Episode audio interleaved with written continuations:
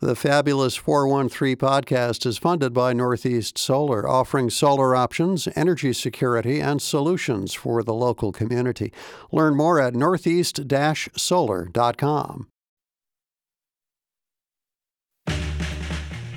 Welcome to the Fabulous four one three. I'm Khalees Smith. And I'm Monty Belmonte. Later in the show, we'll speak with two local residents featured in a P B S documentary about aging and about how art can and maybe should be a part of that process. Actors Candace and Raye Birk let us in on their experience with the film before a screening at the Senior Center in Northampton later this week. And word nerd Emily Brewster, local Wordster senior editor for Merriam-Webster here in Springfield, tackles a listener question about gifting and appreciation. And vegetables. Does the snow on the ground not indicate that this is the wrong time of year for that? Says you, but there's a farm in Hadley that knows otherwise. Time for a local hero spotlight at Winter Moon Roots Farm in Hadley. Emphasis on the winter, and we're here with the relatively new head farmer of Winter Moon Roots Farm. What's your name, sir? Rosendo Santizo. Mucho gusto. Tell us about your um, relationship with this farm. I started working here like fourteen years ago, and uh, I worked like uh, twelve years with Michael Doctor, and then I take over two years ago, finally.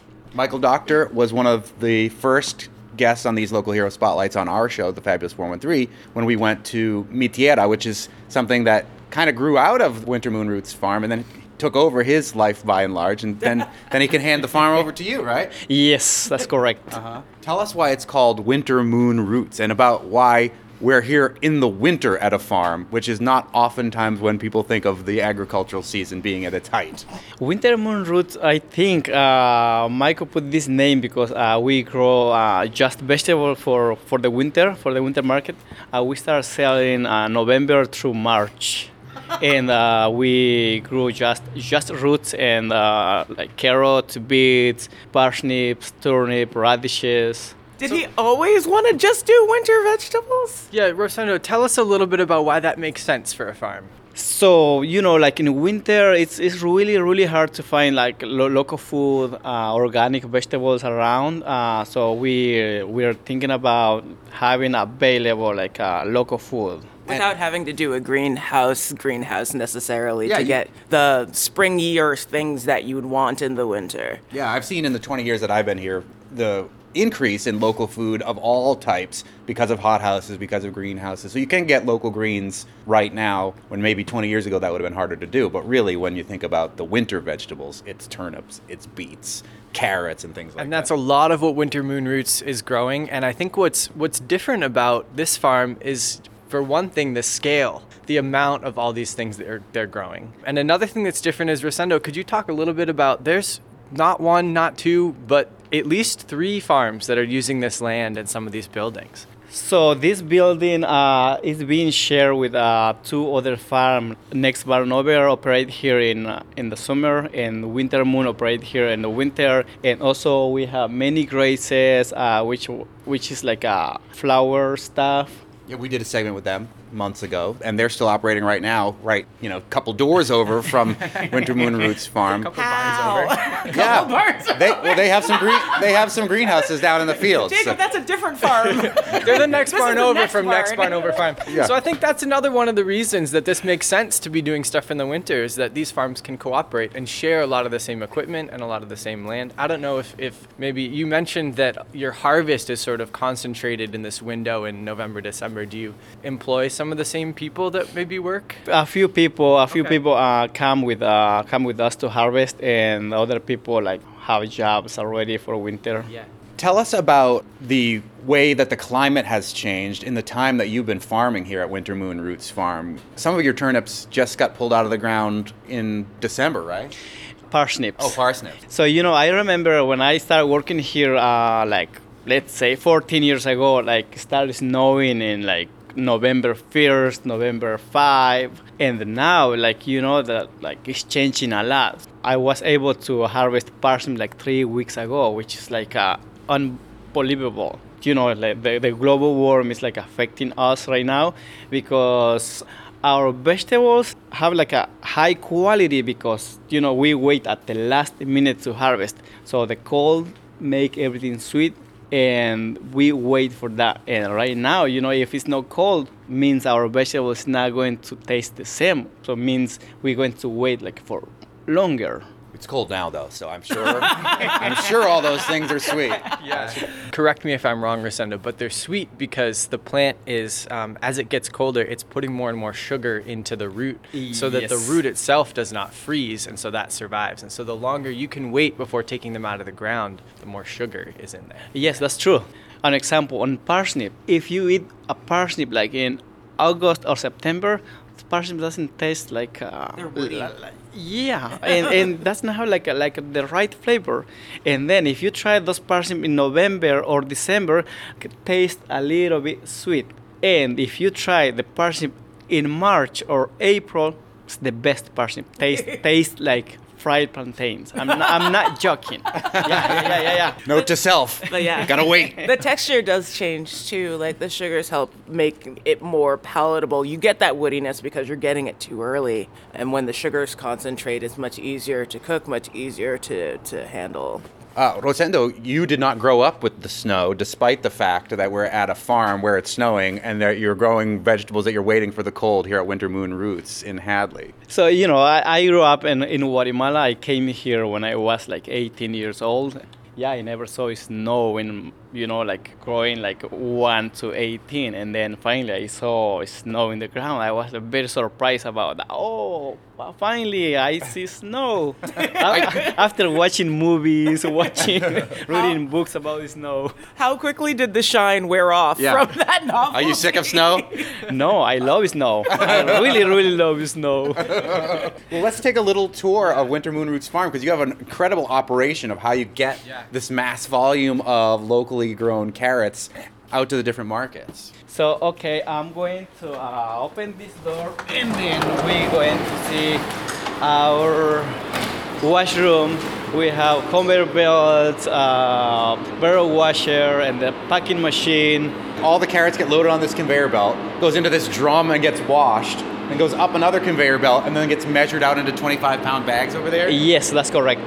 Pretty uh int- twenty-five pound bags? Yeah, yeah right. twenty-five pound bags. Is that for the C S A or is that for wholesale? It's for wholesale. Okay. That's a lot to get yeah. for C S A. You're going to turn orange if you I eat that many carrots. What I do with twenty-five So, pounds. True story, last winter I bought a twenty-five pound bag of, of Winter Moon Roots. I think it was beets from Atlas Farm Store. And I had I did not have space in my fridge or in anywhere in my house to store that. And I actually stored it in my car. My car became my root cellar for about, it took about a month to, for me to eat that bag down. But they were they were the best beets. Did you eat them while driving? Uh, no, they messy. were not a road snack. No, we, we call that third fridging. Well, you could make like a juice. Yeah, right. Yeah, like that'd, a, that'd be a good yeah. way to do it. Where are you leading us now, Rosendo, through this second garage door? I'm going to show you the cooler system, which is like a like unique cooler. We have like a cooler system like, just for backups. But like, like right now, the noise you hear is the fan like pouring cold air from outside. So we use like a winter cold air to cool down our vegetables. Inside the cooler at Winter Moon Roots Farm in Hadley with Jacob Nelson from C I S A and Rosendo Santizo, the farmer here. And here are the twenty-five pound bags we were talking about. Yes, everything is in twenty-five pounds. We have uh, parsnip, we have radishes, carrots, beets, purple tabs. And so what's going to happen with these? Where are these going to go? This morning we delivered to the co-ops, Rui Valley, Northampton, Rui Valley in uh, East Hampton, and also we sell to Whole Foods here in Hadley. And the rest is going to restaurants and to Boston. Because you do farmers markets in Boston, right? Yes, I do. I do have in Wayland and also in Somerville and in Northampton too. Do people in the Boston area, do they want other things? Like, do they ask for different things than the people in Northampton? Like maybe they know carrots, but they don't know parsnips. No, you know, uh, people know everything. So that's why people's waiting for our roots to go over there. Every time we go over there and then people are like, finally, Winter Moon is here. Oh, I'm waiting for these roots. So it tastes so good. It's cold outside. It's like in the twenties when we're here right now. But you are trying to keep this cooler at a very particular temperature so that everything stays perfect for as long as possible. Yeah, so, you know, uh, we're trying to uh, keep this like fresh it's thirty-four, thirty-five here inside, and we're trying to make this vegetable like thinking they're still alive, they're still in the ground. So that's how we keep this like very, very fresh. And then, you know, when we wash the, the vegetables in March, they look like fresh. And people in the store like, oh, are you guys having greenhouse? No. And when you harvest this in November, really? It's fresh. Yeah. That's a good method. We're going to leave the cooler where it's warmer. And this, this cooler is steaming too. Yeah. It's hard to see the walls from all the condensation and steam in here. And I think that's also to keep it moist so they think so, they're in the soil too, this, right? This cooler needs to be like one hundred percent humid. Yeah. yeah. So that's how this works. Yeah, it feels like the butterfly place in Deerfield where it's like... Arctic butterflies. Arctic butterflies. It's the humidity in here, yeah. The size of your vegetables is... ginormous.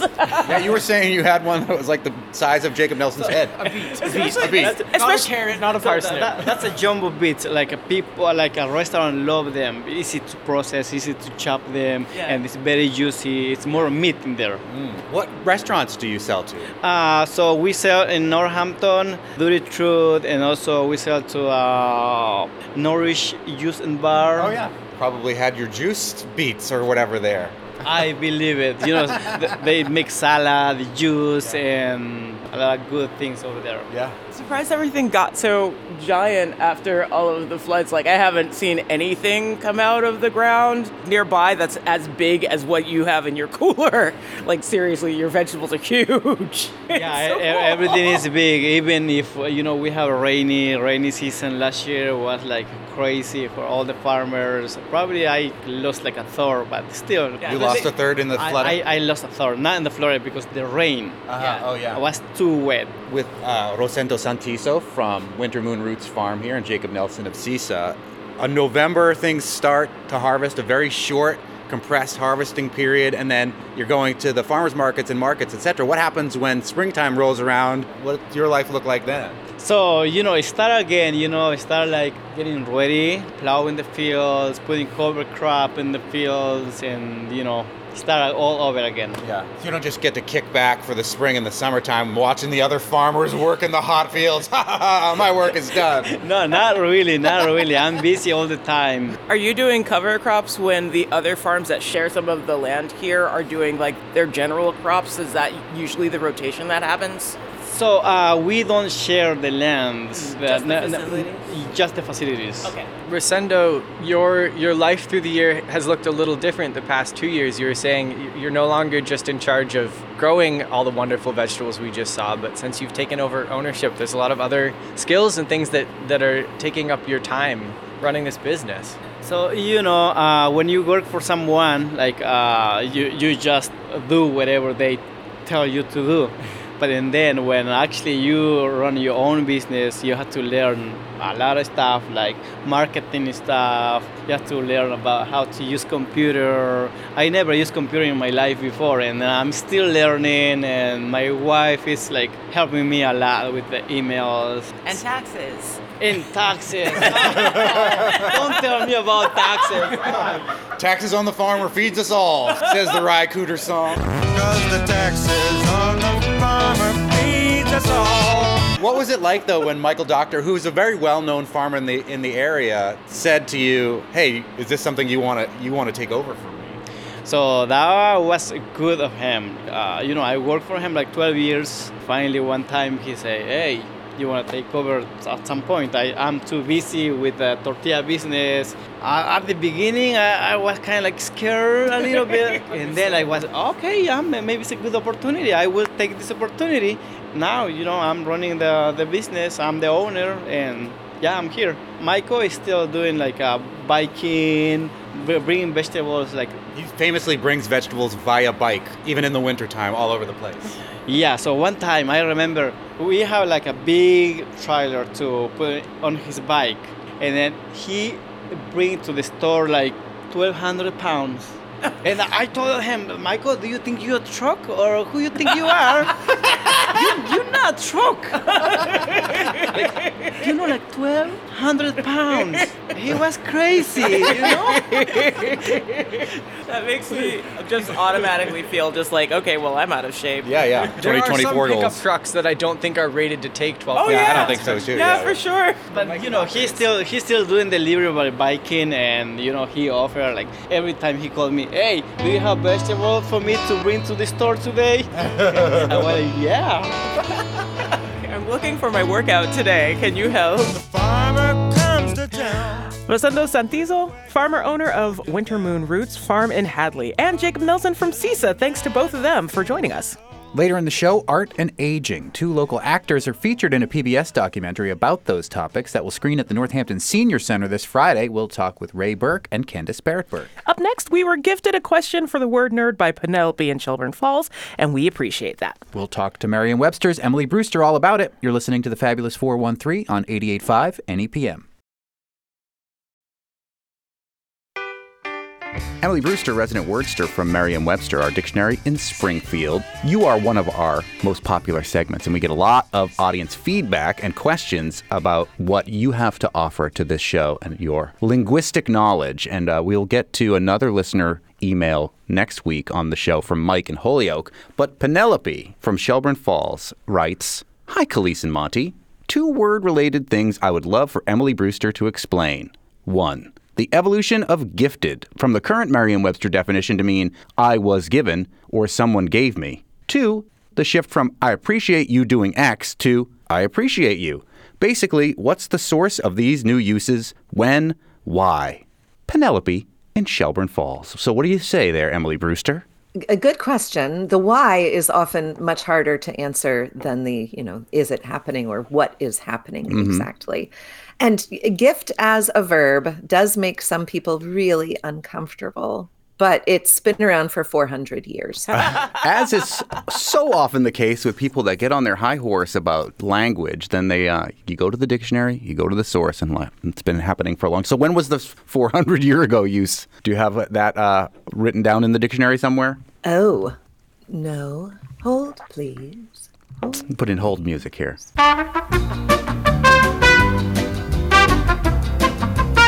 Even dictionary editors look things up in the dictionary, so you should too.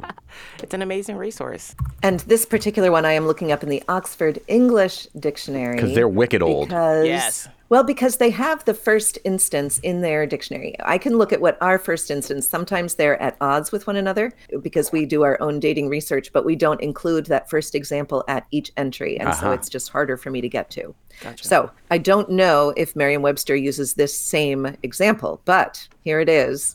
And the spelling is all is all bizarre, of course, because it's circa sixteen hundred. The friends that were together met he, gifted them richly with right good speed. Oh. What is that from?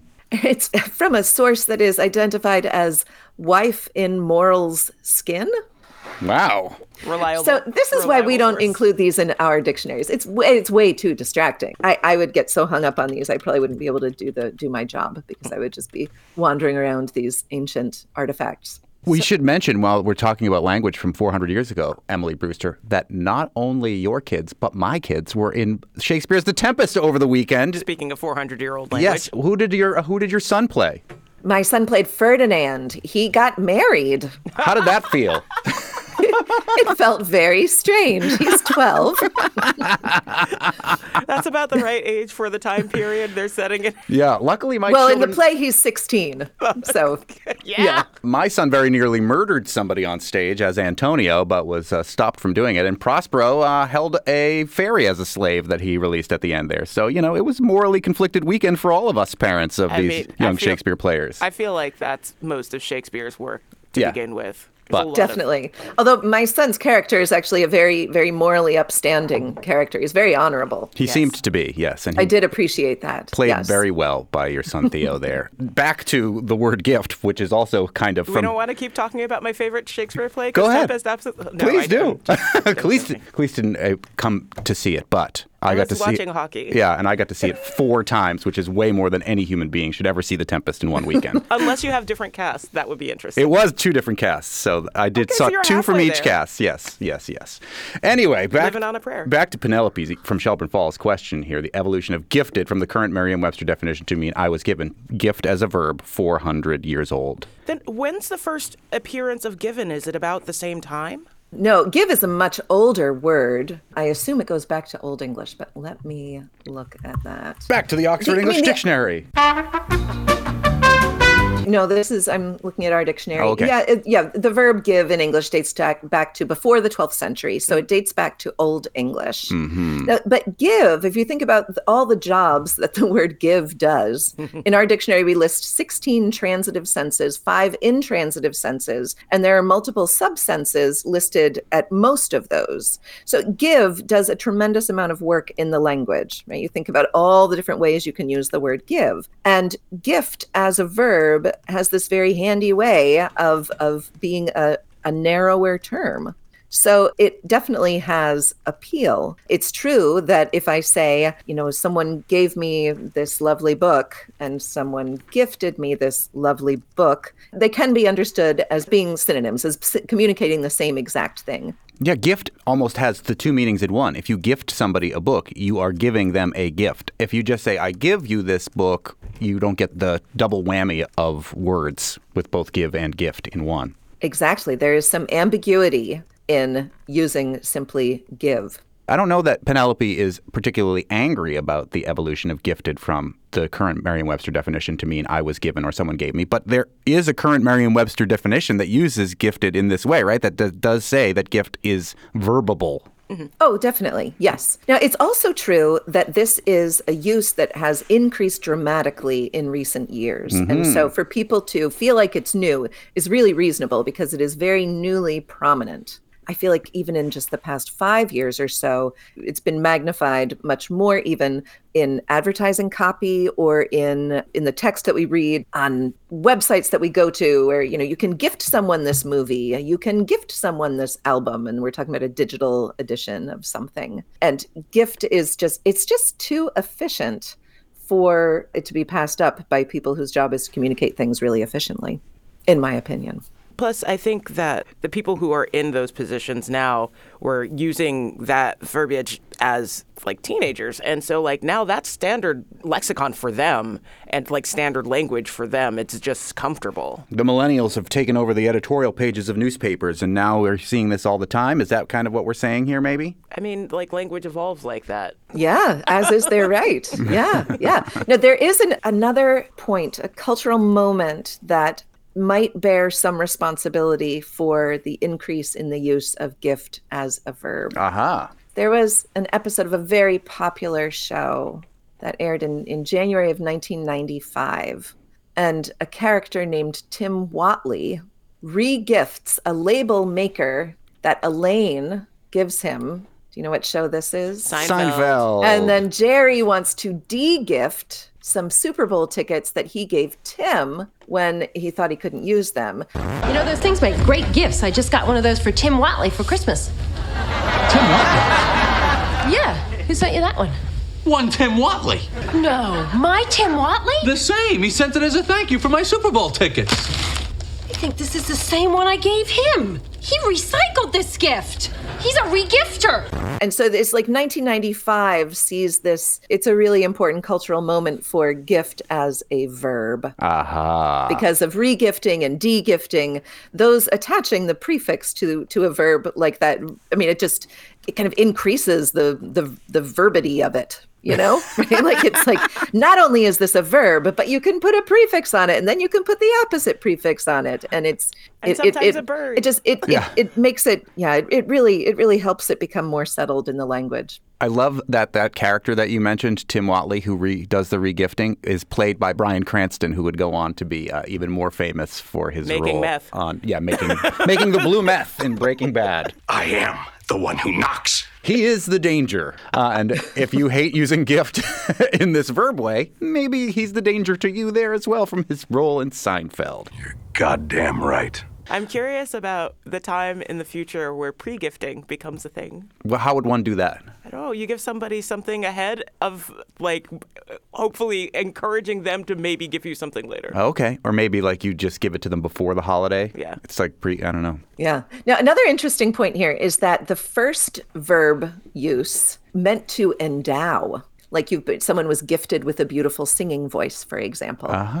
Uh-huh. Oh, yeah, yeah, like, so like a spiritual gift, or when, like, people say, you know, if you've got a gift for music. Or schools for the talented and gifted, yeah, classes. Oh, right. Yeah. Exactly. Those weren't psychologically yes. damaging. It just reminds me of the bumper sticker from David Malky of Wondermark fame, where it's like, I was an honor student. I don't know what happened. Yeah, same. Don't put kids in a class called gifted and talented and expect it not to haunt them the rest of their lives. That was psyched to be there. I thought it meant we were getting more work, but that wasn't the case. I was actually disappointed. Is that does that predate the gift as a verb? The, to be given a gift by some sort of perhaps uh, supernatural being? Yes, yes. That is the first verb meaning. Different dictionaries differentiate between senses in different ways. And so their first sense at that quote, the one from the Wife in Morals Skin text, is to endow or furnish with gifts, to endow, invest, or present with as a gift. And they don't specify what kind of gift that is. Yeah, this one, I mean, they're gifted with right good speed. So, I don't know, they they magically have the ability to go fast. Okay. Yeah. All right. Usain Bolt. Yes. Yeah. Now, according to the O E D, though, by the like second decade of the sixteen hundreds of that same century, we have gift as a verb being used with the meaning that that is in Seinfeld also. Uh-huh. I knew it! You're a re-gifter! It came very quickly, actually. The sense development happened in short order. But then with there... good speed. And then is there a four hundred year lull until Seinfeld comes out, or what? Oh, no, no, no, no, no. The verb use of gift, to give someone a gift, to give someone a present, it's been used all along. It's not like it fell away and then had a resurgence, but it did become markedly more common, you know, about twenty years ago. Oh, gosh, is that thirty years ago now? Ugh, yeah. Oh. You're right. Yep. Wow. Okay. You just did that to all of us. Sorry. thirty years ago was clearly the nineteen seventies, as everyone knows. Right. Still, somehow. Still the seventies. So, Emily Brewster, resident Worcester from Merriam-Webster, our dictionary in Springfield, we know that gifted, in the first part of Penelope's question, is something that's very old, four hundred years old, so we should not be uh, too judgmental or critical about it, despite the fact that it had a resurgence in the nineties. The other part of Penelope's question is the shift from, I appreciate you doing X, to I appreciate you. Any research that the dictionary or insight the dictionary has to offer into that transition? You know, I was not able to do the full amount of research I would want to do on this. What I do know is that appreciate itself has been dramatically increasing over the past twenty years. Mm-hmm. That means in all of its different forms. It's certainly not true that people have stopped saying, I appreciate you helping me with X. People are still saying that, but also people are increasingly saying, I appreciate you as just, uh, you know, I am grateful for you. So the use of appreciate is appreciating over the last twenty years, which is another totally different use of the word appreciate. But when I hear I appreciate you, I usually hear it in A A V E, African American Vernacular English, I feel like, on television shows and in circumstances where... Letterkenny. Do they say appreciate you in Letterkenny? They do say I appreciate. I, well, ju- I was just watching the last season last rather, night. That's what I appreciate about you. Ah. Hughes makes the most delicious trail mix, Katie, and I got to say that's what I appreciate about you. Is that what you appreciate about me? It's a recognition of something. Yes. Like nice. You've been seen by that person in some yeah. way. You appreciate my metaphors, Katie, and that's what I appreciate about you.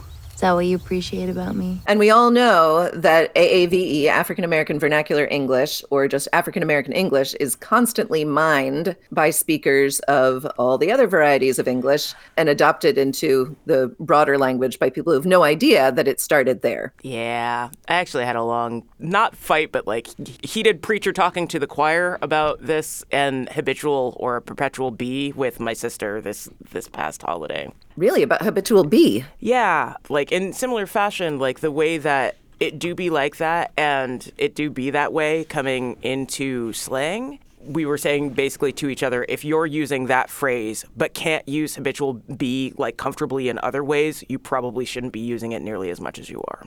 Unless you're Frank Sinatra.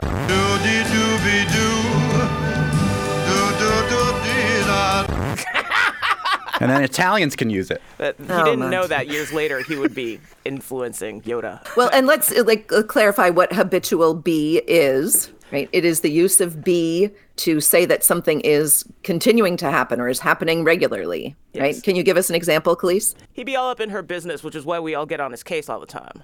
There you go. By habit, like perpetually, continually, she is all up in his business. Yeah. The example that I saw used for it where I thought it was really good, granted, this is a class of, of, of mixed children, like white and, and black, and they have a picture of Cookie Monster. Uh-huh. Um, and so they asked the whole class, who is eating cookies? And the whole class points to Cookie Monster. And then they asked the class, who be eating cookies? And all of the, the African-American kids point to Cookie Monster. Uh-huh. Cookie Monster be eating cookies. Cookies. And I saw, after Googling it, that on Merriam-Webster's uh, page, merriam webster dot com, there is, uh, it's also referred to as the invariant bee. The yes. term invariant bee, also known as habitual bee and aspectual bee, refers to a common feature of African-American English in which the uninflected verb form be, that is just plain be, as opposed to forms of be, like in being, is used to indicate that something occurs frequently or habitually. And the examples that Merriam-Webster gives, the kids be walking to the bus stop. That does not sound normal coming out of my mouth, so maybe uh, its context is key. Yeah. I've been playing video games until, like, way late in the night. I need to stop doing this. um, but this is interesting, going back to Penelope's original question here, the appreciate you, does it come from A A V E? We do, unclear at the moment, but uh, I also love when people take away the A in appreciate you and just say... Appreciate you. Appreciate you. Yeah. I also do love like when Squirrely Dan just uses the, the plural of it for no good reason. Appreciates you. You're pretty good at wrestling there, Katie, and that's what I appreciate about you.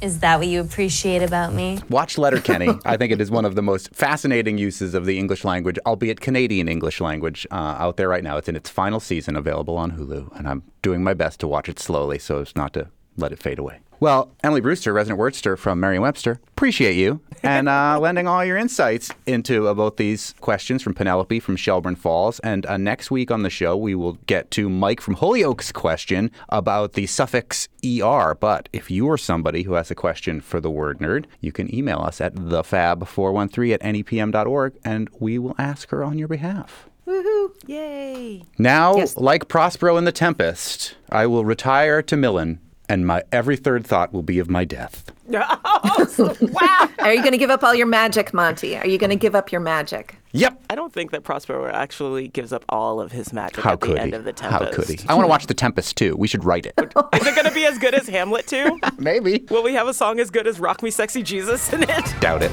Rock me, rock me, rock me sexy Jesus. And up next, a preview of the P B S program Art and Medicine, Healthy Aging, with two of the folks featured in the documentary, actors Raye Birk and Candace Birk. And a little more More Shakespeare, too. You're listening to The Fabulous four one three on eighty-eight point five N E P M.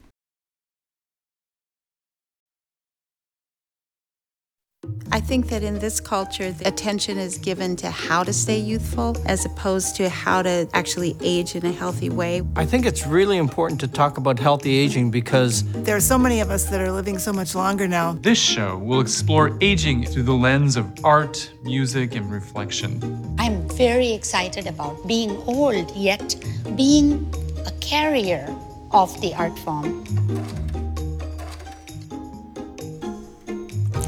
Welcome back to The Fabulous four one three. In twenty twenty-two, Twin Cities P B S debuted a program called Art and Medicine, Healthy Aging. This Friday afternoon at two p.m., there will be a screening of this documentary at the Northampton Senior Center. Two of the Senior Center's newest members, both actors who are featured in the documentary, will be on hand to explore with you healthy aging through what they call the four M's framework. Mobility, mentation, which is better known as mood and memory, medication, and what matters. Which only sort of starts with M, but, you know, know. we'll give them a and pass. And there were other M's that we could have, could have been like the six or seven M's if I they know, really wanted. I know, there were several other M's that they brought in. Now I want M and M's. No. It'd be Matarin. You're getting there. You're getting there. It's like you just have to get more comfortable with it. Those two features, featured actors are with us right now, Raye Birk and Candace Birk. Thank you so much for joining us. Our We're thrilled pleasure. to be here. Well, this documentary came out of Twin Cities P B S, and I got a chance to watch it. Mm-hmm. And uh, you'll have a chance to watch it, listener, uh, if you go uh, two o'clock at the Senior Center in Northampton this Friday. Or you can go to N E P M's website. It lives on N E P M's website as well. But how did you connect with Twin Cities P B S for this documentary? Let's start with you, Candace. All right. Um, well, we lived in the Twin Cities. We were both actors and teachers with the Guthrie Theater. And we... We were, we got lucky with a family doctor who was also the theater's doctor. And Doctor Hallberg, who you see in the in the documentary, um, it really believes so strongly that art is part of the healing process, that he, as a very straight-ahead doc from the university, um, Uh, would prescribe books or prescribe plays or, mm. or concerts as part of what he did to get people well. And he started a project called the Hippocrates Cafe that we were a part of. That kind of turned into Art and Medicine for, for P B S. Um, so that's how we got to be a part of it. He used the Guthrie actors to um, uh, to kind of be examples of what he was talking about.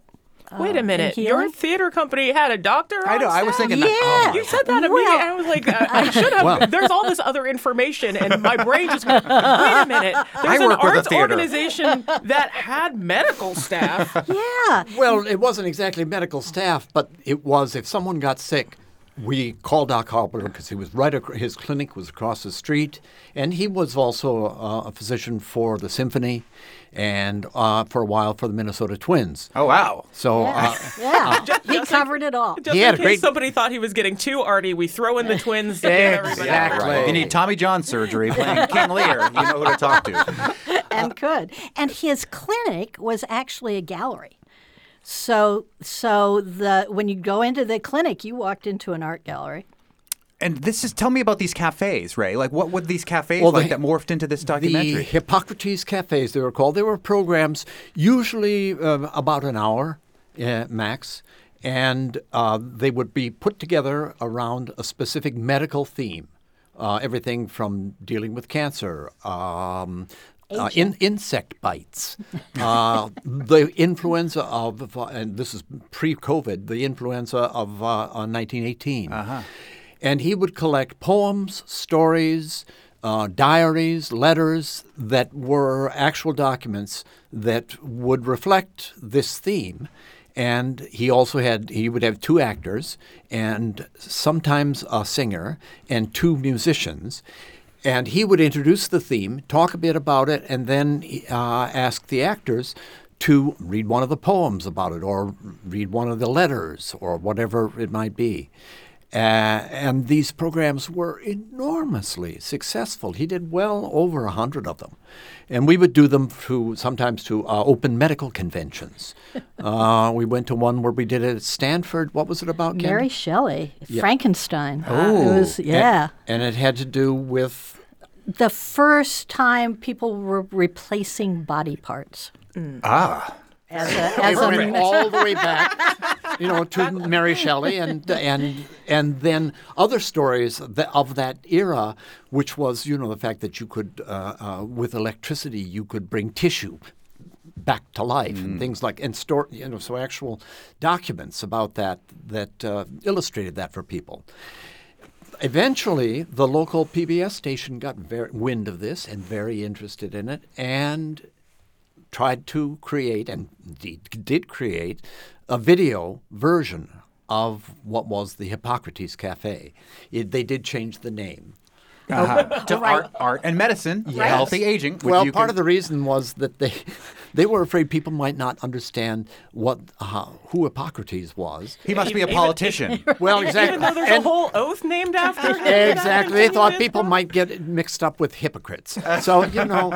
Uh, we are so bad at things. You can words, see, words. You can see it with its new name, Art and Medicine, uh, this Friday at two p.m. at the Northampton Senior Center, or go to N E P M dot org right now, and you can you can watch this documentary featuring Raye Birk and Candace Birk, who are our guests. You can call it the Hippocrates Cafe in the comfort of of your own. Okay. Yes. Oh, yes. um, what with with all that wealth of, of arts community where you were, what brought you to Western Mass?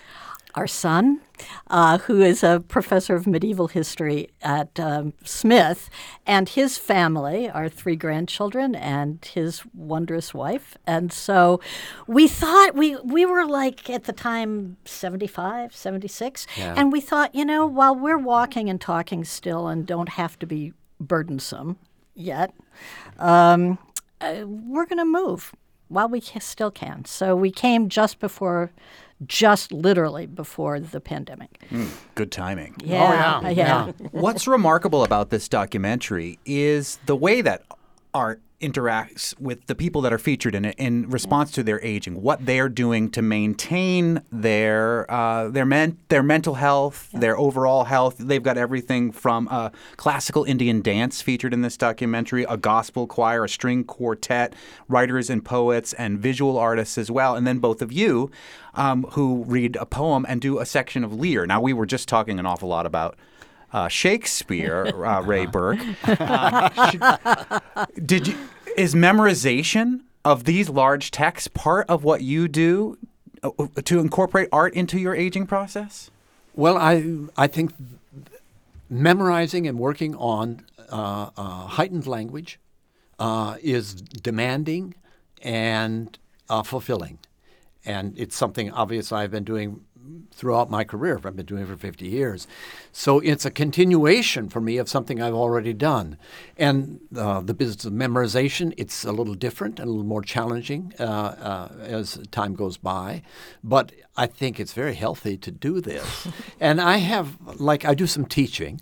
And uh, there's a fellow I work with back in the Twin Cities. We work via Zoom.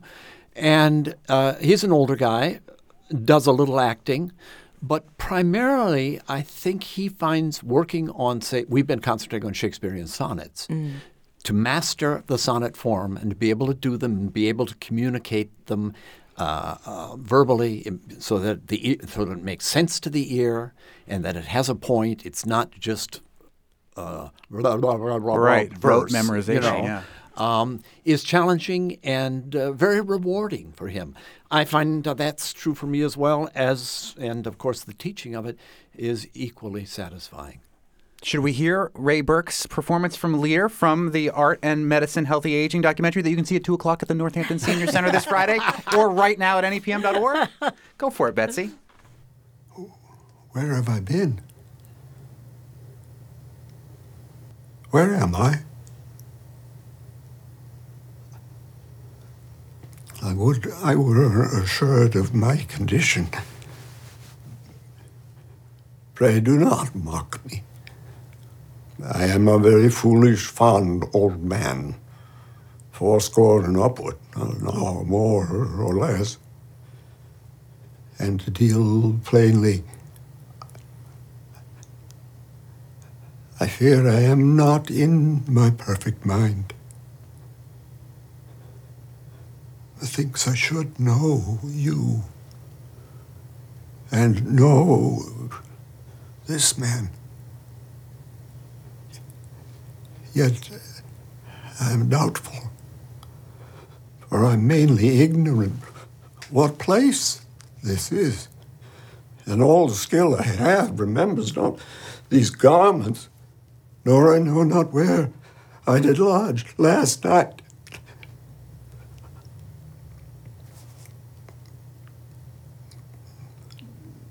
Do not laugh at me. For as I am a man, I think this lady to be my child, Cordelia. Poignant and powerful piece to talk about art and aging and memory with Lear as performed there by by Raye Birk, who's featured in this documentary. But I feel like there, it's interesting that we were talking about Prospero before that, because I feel like those are the two ends of the aging spectrum that we get th- most readily in Shakespeare. You have Prospero at one, where he's yeah. a little bit more lively at the beginning, and then Lear, who is deteriorating. Was it intentional to do Lear, or was there the option to do another aging figure from Shakespeare for this piece, for the documentary? Well, this grew, uh, the the choice to include it uh, grew out of a program we had done about aging for some senior uh, centers, one of, one of the Hippocrates Cafes. And uh, uh, John Hallberg actually picked uh, the material. Mm. And so I said, well, yeah, here, let me play a little bit with it. And I did a, helped with the cutting of it. Mm. But he, at that point, hadn't thought to uh, uh, include another piece of Shakespeare. So, uh, and of course, I hadn't gotten a chance to play Prospero, but I had played Lear. Well, let's take a break, and we'll come back and talk more with Raye Birk and Candace Barrett Birk, who've been married since, what, nineteen sixty-six? Is that correct? Yeah. That's true. Wow, that's amazing. And who are featured in this incredible documentary, Art and Medicine, that you can see this Friday at the Northampton Senior Center. You're listening to The Fabulous four one three on eighty-eight point five N E P M.